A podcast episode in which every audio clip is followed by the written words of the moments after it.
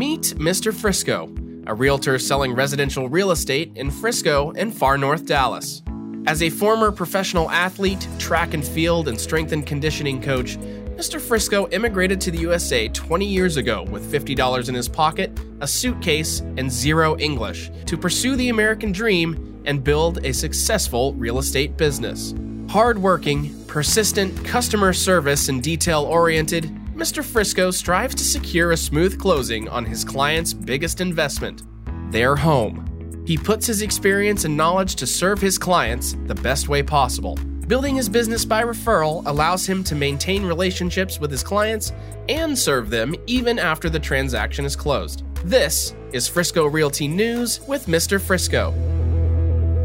Hello, everyone, and welcome to the first episode of uh, Mr. Frisco Real Estate Show. 2021 was a tough year for many Americans with all uncertainty about COVID, rising inflation, and consumer prices. But for the real estate owners and investors, we certainly can say the same. The home prices in 2021 have skyrocketed and the sellers have been gaining a lot of equity. 2021 is almost behind us, so let's take a look at how the housing market will look in 2022. I hope this will help you make an educated decision about your most valuable investment and your investment during the next year. So, housing market inventory poised to recover. According to the different trends, after the tight inventory of 2021, this year shows a signs of meaningful recovery. New real estate listings rose about 5% in 2021. If this trend continues, expect more properties to hit the market in 2022. Home values are expected to rise slower in 2022, which may make the market a little better for buyers than the previous year. However, despite these smaller price gains, the market in most cities will still continue to favor sellers. Housing inventory is shifting toward smaller homes as the share of homes between 750 and 1,750 square feet has increased about 7% from 2020. This could be good news for uh, millennials uh, looking to purchase a starter home. So, growth in starter home listings uh, is expected. The 2021 rise in remote work led to many Americans moving to the suburbs. However, many homebuyers are looking to live in the city again. Housing industry data reveals online searches for urban properties has surged. Additional data shows that the urban exodus has slowed considerably and cities are growing again. So cities are making a comeback.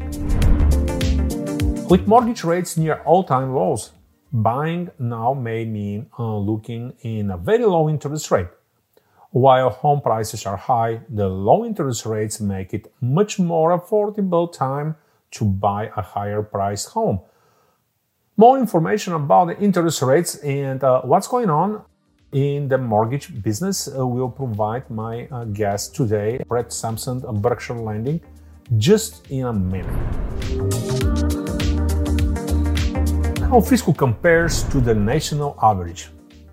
Frisco market is the hottest in the country, while the inventory is expected to begin to recover as well and market is expected to cool down. I still expect a strong sellers market with multiple offers. The only difference will be um, instead of 15 20 offers, there will be 5 10 for example, and the prices will not climb that steep. So here it is, uh, Mr. Sampson, Brett Sampson, uh, Berkshire Lending. Um, glad to have you here as a guest it's first. my pleasure. Thanks, Viktor. Um, so let's start first with a um, brief intro to on your company. So what? Uh, mm-hmm. When did you start it? How did you start it? And by the way, Berkshire. So what people that you related to? Uh, yeah, yeah, I get that question a lot. Yeah, it's funny. So I got into the mortgage industry in around the year 2000. And 2008, I started uh, Berkshire. And that was before Berkshire Hathaway decided to get into the real estate business, at least in a big way, because you didn't see PenFed or or Berkshire as a realtor brokerage, right? So, and I did it because I like the name. I, you know, I actually read a biography on on uh, Buffett, and I just said, "Well, I'm gonna I'm gonna call it Berkshire Lending." I keep waiting for that call. You know, hey, we want our name back. Uh, here's a million dollars or something like that, right? But I, have never gotten that call. Anyway, uh, so that's what I did, and then now you're right. Uh, people, I, I would say at least once a week, ask me if I'm affiliated with Berkshire Hathaway, right? So I just tell them the funny story and and move along, right? All right. Well, uh, how long have you been uh, in the business, and how how did you mm, yeah start yeah, yeah. The, so, your company? Um, in 2000, you know, that those first eight years I was in the business, uh, the mortgage industry was kind of uh, the wild west uh, in a way. You didn't. There were a lot of people. Their second job, part-time job, was being a loan officer, right? You, you mean you'd be at the airport and the, the person says, "Hey, I do loans too, right?" But they work at the airport. so that was the industry back then. Uh, and when you came in, uh, those were the, the the subprime was was going on then too. And then 2008 happened, and you had to have, have pass pretty hard tests. I mean, I've had loan officers take that thing four times and they still don't pass it. So uh, it kind of weeded out all the people that did it part time, and it just left the professionals, which is the way you want it if you're trying to get a mortgage, right? You you want to get one from a professional, not somebody that it's a part time job. So uh, that happened in 08. Uh, they passed Frank Dodd and they instituted the testing, and so now that's just the way our industry is. You have to do continuing education and pass tests to get into the, the business. Great. Okay, so uh, well, uh, this is uh, this is the topic of uh, of each year. Uh, we have been, uh, you know, talking about interest rates for years. Right. Probably we have been waiting to increase these interest rates for probably the last ten years, and yeah. they never got up or yeah. significantly up. Right. What what do you think is going to happen next year in 2022? Your prediction? Well I think they will rise. You know, it's interesting your question because the real way mortgage rates are governed and the pricing on mortgage rates is all mortgage companies, all banks, when they originate mortgages, eventually they have to bundle them up and sell them as mortgage backed securities to Wall Street. And even though they're traded on the stock market, they behave and they're treated like bonds in a way. Because the, the buyers of these mortgage backed securities, they want a steady, safe rate of return, right? So the price that Wall Street is willing to pay for those mortgage backed securities ultimately sets the price for mortgage rates. People get excited when the Fed announces they're going to increase their lending rate but that is the lending rate they charge to banks for overnight loans. Ultimately, it does kind of bleed into our whole economy, and the rates tend to respond to that. But the real, the real driver of rates is mortgage-backed securities. Um, but really, that's a two-part question for the consumer, because yes, me as a mortgage, in being in the mortgage industry, our rates, we all use the same market. There's no company that has a separate market with super good rates, right? We all use the same market. So, having said that, uh, if a consumer is rate shopping, the loan officer at whatever mortgage company they're talking to can also control their rate. So, the higher the mortgage uh, loan officer charges for the rate, the more money his company or he makes on the back side of the rate. It's kind of like buying a car. You never know what they make on the rate. It's the same in the mortgage industry, right? so, as a consumer, the only way you can safely shop and know you're getting a good deal is to get at least three quotes, try to do them on the same day because the rate market does fluctuate. If you get a quote today and you get another one two weeks from now, they're probably going to be different. I mean, it won't be dramatically different, but it could vary an eighth of a point, a quarter of a point, depending on what the market's doing, right? So, and when you shop, I would tell my loan officer, hey, I'm, I'm shopping for rates right now. So just be aware of that when you quote me out. Because, you know, it's the only way really as a consumer to ensure that you're going to get some honest, good rates to let the guy know you're shopping. So it looks like um, to retail stores, to grocery stores, buy one the same product of one the same warehouse, but sell them on different price. Is that kind of correct? Yes, uh, in a way, it's like uh, you know Walmart versus Target. It's just uh, that happens at the wholesale level too. So we, I'm, you know, Berkshire is a retail mortgage company. We deal directly with consumers, but there are also wholesale mortgage companies that deal with people like us and other mortgage companies, right? They are wholesalers, and they we we get funds from them to fund our mortgages. So, um, if depending on the workload of that particular wholesaler, this isn't much the case now because they're all wanting the business, right? But when the market is thick and heavy and loans are going, some companies, if their business gets too high, they can't provide good service. They're slow. And if your underwriting turn times are slow, especially on purchase business, that's like death in our industry, right? So they will purposely increase their wholesale rates to reduce the amount of business that they receive. I've seen this many times.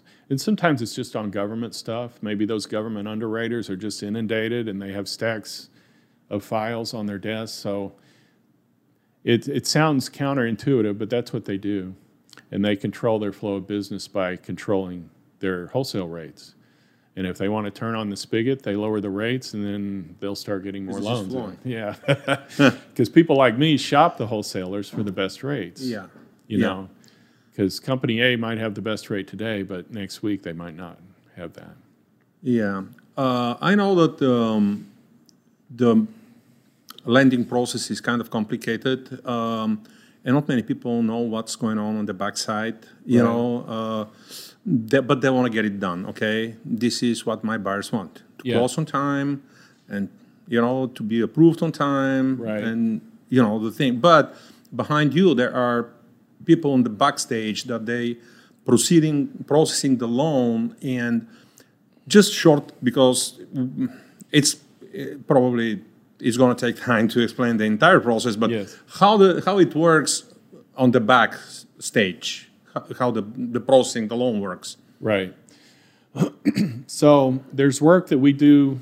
Um, I'll just give you the Reader's Digest version, right? So somebody is buying a house, they get pre-qualified or pre-approved for a loan, and we bring them in and uh, they find a house and now you have a contract, and now the loan has to happen, right? So we will have already gotten all of their personal data, their driver's license, social, pay stubs. If they're self employed, we get tax returns and so on. So you already have that. You've already kind of pre underwritten the file at our office. And in our office, it's me, and I have my loan partner, which helps me with the loan process. And then uh, we have a processor. So once we get the file set up, uh, we get all the supporting docs in place, we get the loan docs signed. Uh, the loan docs meaning the RESPA package, which stands for Real Estate Protection Act. It's just the loan package. It's what the government has us put in all, all the disclosures in a loan package. Once that's signed, that's handed off to the processor. So the processor's job is to take all that, submit it to whatever underwriter we, we have, and then uh, shepherd that file through the underwriting process. If the underwriter wants has conditions, it's her job to get those conditions. And then uh, once you get it clear to close, so when you submit a loan, you'll get a, what's called a conditional approval usually. And that means the underwriter has looked at the file and she says, This loan is approved, but I want to see this list of stuff in here before we close. So those are your conditions. And oftentimes those conditions have nothing to do with the borrower. They may be an insurance or a title condition, you know. Uh, and then uh, she takes it through. Once you get it clear to close, she arranges the funding of the loan with uh, our wholesale bank. Uh, we, we have a wholesale line of credit. We fund our own loans. And then um, closing is set, and we send the wire over for the money, and they sign their paperwork, and then they own a house and have a mortgage on the house. And they got the key. If they, they did, and they're they're very happy usually. That must be, yeah, yeah. I know. I, I know. It is. Um, you know, I always say to my clients that you guys are the most important uh, important part of the process because uh, if they're not approved for a loan and uh, they go out to see houses, it's like uh, you go to Macy's uh, with uh, to buy uh, a, something and you don't have a still credit card or money cash. Right. so, yeah, you know, I the the one thing I see people, I would say people need to know is they need to have an understanding of exactly how much cash is going to come out of their pocket or be required at closing because it's more than just a down payment usually. There's, there's really three sets of funds or money that is due at closing. You have your down payment, you have closing costs, and then you have prepaid taxes and insurance. So when you add all when you add closing costs to prepaid taxes and insurance, assuming there's an escrowed loan, a lot of times the prepaids and the closing costs come close to your down payment if you're not if you don't have a big down payment. So if you think you're putting down three percent and and they you end up needing five or six percent for all this this stuff, the extra, you know. Um, and when I say closing costs, I'm talking about closing costs from everyone, not just the mortgage company. There's appraisal, there's title fees, there's survey, you know, there's there's a bunch of people in the pot there. So they need to have, and their LO should go over that with them because they the last thing you want to do is go through all of that and only to find out at the end you don't have enough funds available to close. Yeah. And I, have seen it many times, and uh, they just uh, they need to make sure they have an understanding of that. Yeah, I always explain them, but uh, I always send them to the lender to determine the funds yeah. need to close and to break them down and uh, talk to them. But yeah, that's great, uh, yeah. and uh, that's great you do that. Uh, so um, another topic is credit scores. Mm-hmm. Mm-hmm. My credit card had had 900 points credit score, yeah. and then oh man, I have like a you know 600 right. or something. I mean, on the uh, yeah. Where, where does it come? Where does difference come? Because consumer thinks that they have a higher credit score, and suddenly it shows up that they have 50 points lower. Well, you know, it's funny you say that because a lot of people think they have poor credit, and they really don't. They have enough. They have good enough credit to buy a home, but I would uh, I would tell anybody thinking about buying or refinancing a home to get a credit pulled from a mortgage company we can do what's called a soft pull. Uh, people don't want their credit pulled because it creates an inquiry on their credit report. And inquiries, if you get enough of them and it doesn't take much, it can affect your credit score because that means you're out there applying for credit, right? But we can do what's called a soft pull. It allows us to peek at your scores and your trade lines without creating an inquiry. But the reason I say you need to have a mortgage company pull it is because the consumer based sites that you hear, you know, I, Equifax says my thing is this, or Credit Karma, like you said, they have a different algorithm on how they calculate their scores. Those consumer sites are usually off. Unfortunately, they're usually off on the high side, and the mortgage scores tend to be a little bit lower. Not always, but usually they tend to be a little bit lower. So if you're thinking about a mortgage, you definitely want to talk to or have a mortgage company pull pull your credit because then you'll know what your mortgage scores are. Now, to answer your other question, it's a broad range of mortgages available still for credit from a credit score perspective. Now, let's start with a very awesome credit, right? Great credit. 800 scores, mid 700s, down to low 700s. I believe uh, Fannie Mae and Freddie Mac, their, their pricing is tiered. One of the tiers is based on credit scores, right? So the worse credit, you're going to get worse rates. The better the credit, you're going to get better rates. I think you need a 740 before there are no more rate hits for credit with Fannie Mae. Uh, in fact, uh, I was looking at the rate sheet last week and it was 740. But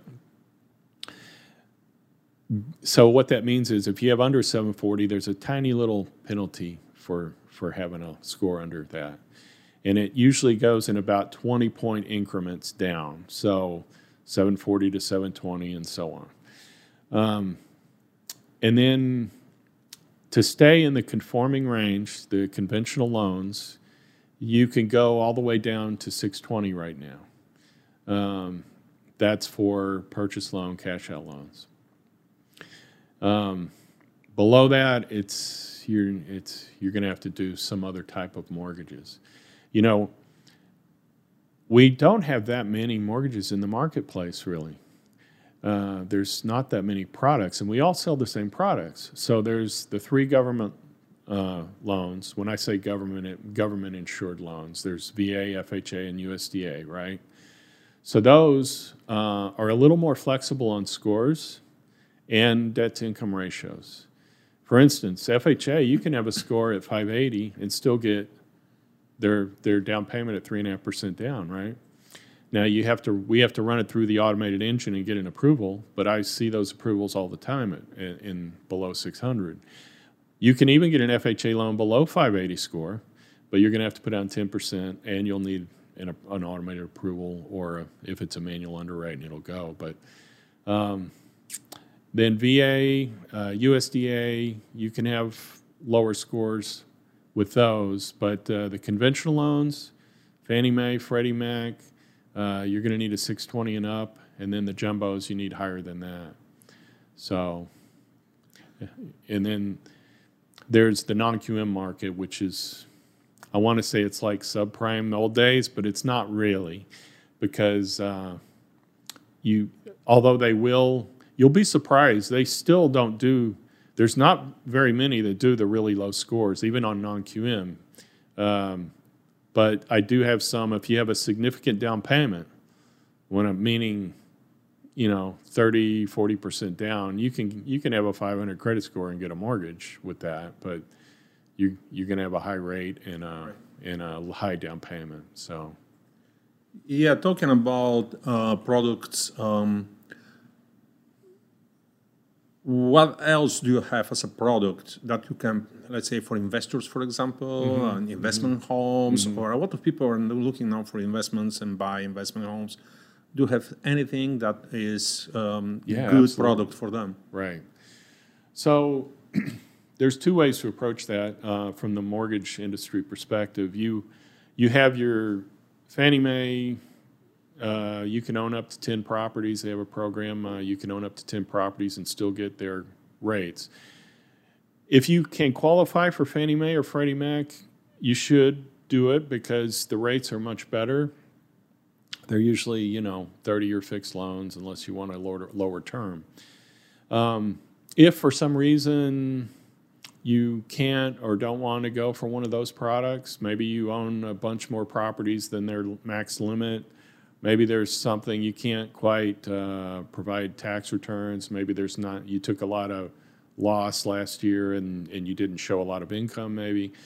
There are other products available. In fact, uh, I would say the most popular product from an investment standpoint is the DSCR loans, which is debt service coverage loans. And what that means is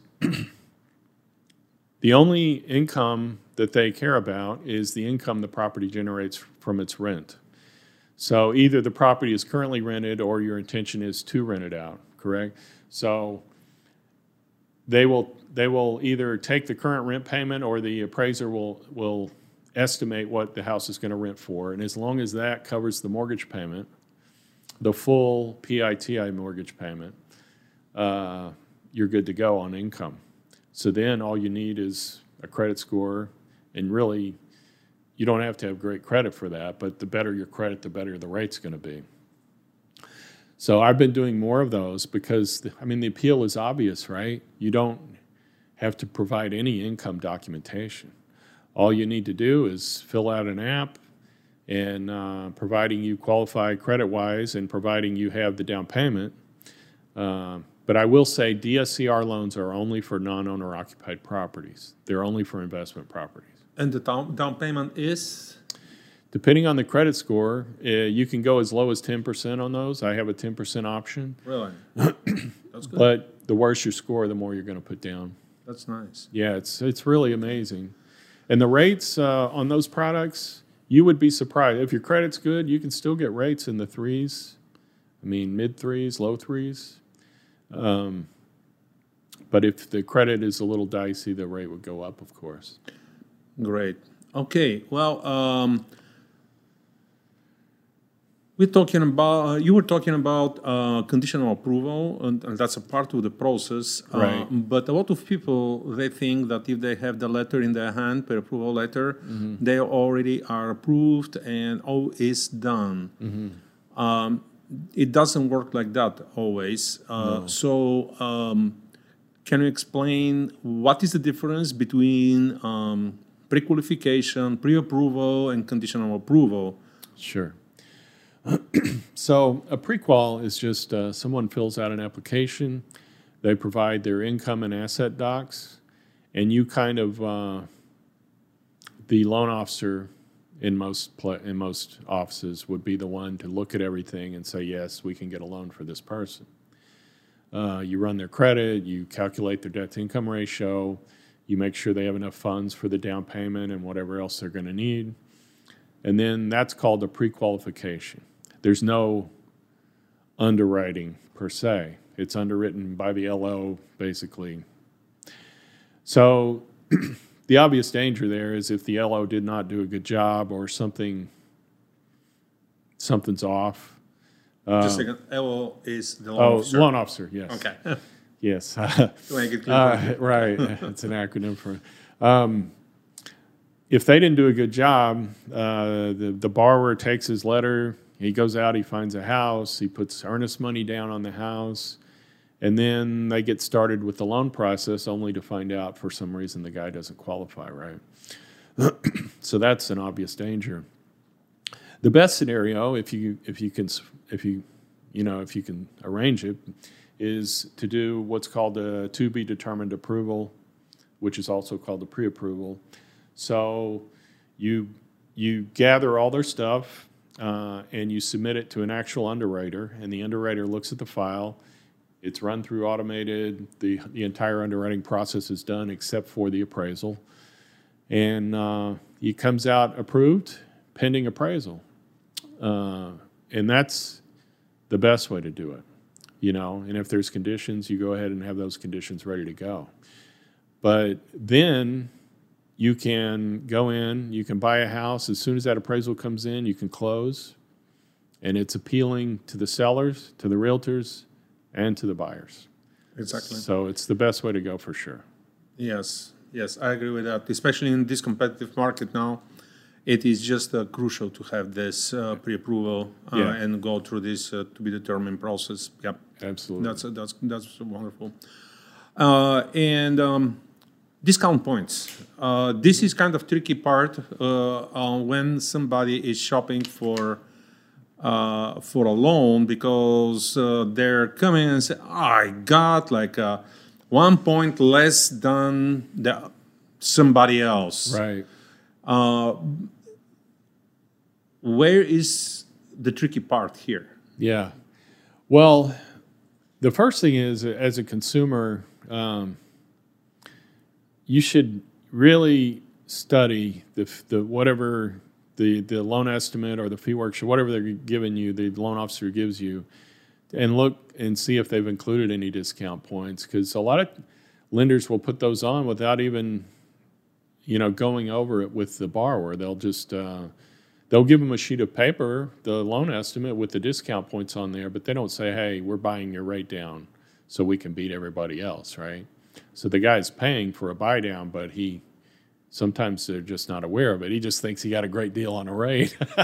you Look at Right? the closing statement. Oh my God, I have a great closing. yeah. but let me just explain what a discount point is. So, in the mortgage industry, we have every day there's a par rate, and that's the lowest rate a mortgage company can give a buyer without paying the extra to buy the rate down, right?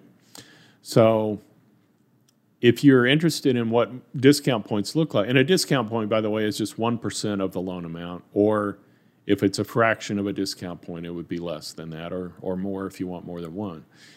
But um, it depends on a lot of things on why you would want one. You know, if you if you're going to be in the house long term, then it might definitely be worth it.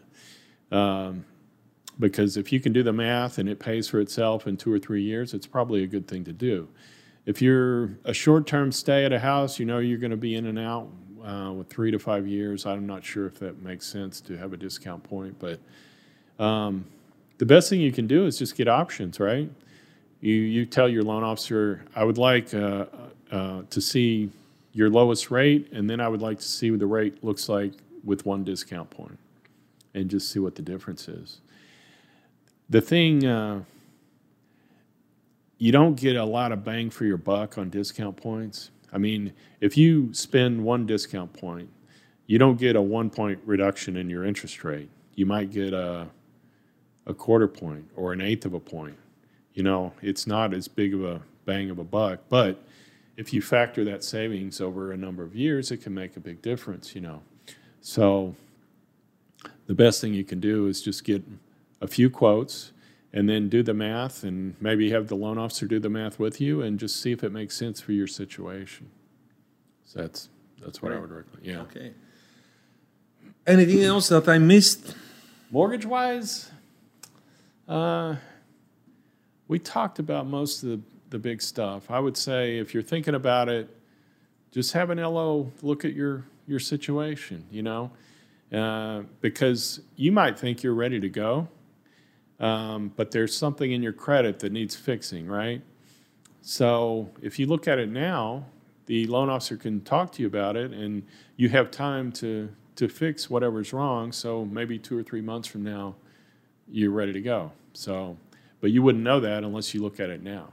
So, that's Which actually brings the question and the topic about um, about the self-employee. yes. Be, bef- I always advise them to talk to the loan officer before they file next year taxes if they and their CPA before um, if they intend to buy a house. That's because true. uh, because situation is different there. You can explain. Well, self-employed people, and I'm one of them. Um, they tend to uh, maximize their deductions, so to speak. So they don't. They obviously show as little income as they legally can. Um, but sometimes you need more income if you're buying a house, right? Uh, so that's a good idea to have a loan officer look at that because the debt to income ratio is pretty easy to calculate, uh, but you know any consumer can do it. There's there's a front ratio and a back ratio. The front ratio is the full PITI payment divided by your gross income. The back ratio is the mortgage payment plus the minimum payment, recurring payment that shows up on your credit every month, plus maybe child support if you have that, uh, divided by your gross income. And that number ideally should be less than 50%. If it's over 50%, you're going to be limited in your options. Okay. Yeah. Great, yeah. The self-employed, be careful when you buy a house. Yeah. Yeah. A call lender. Uh, and um, well, thank you very much. And I'm gonna show everyone uh, my Christmas uh, gift. uh, density. Yeah. So uh, Brett is a writer as well. Uh, yeah. Yeah. so You you know, wrote that book. Well, it's a funny thing, you know. Uh, as we get older, uh, we kind of learn about ourselves, hopefully, right? So one of the things I discovered as I became an adult is my life worked better if I always had a creative outlet, you know. It's like the wheel of life analogy. Have you ever heard that analogy? I'll tell it real quick, super quick, right? So, a bicycle wheel.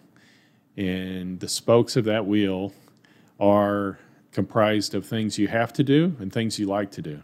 So, the, if you spend all the time on the things you have to do, those spokes are longer, but the ones you like to do, those spokes are shorter and your wheel won't turn right.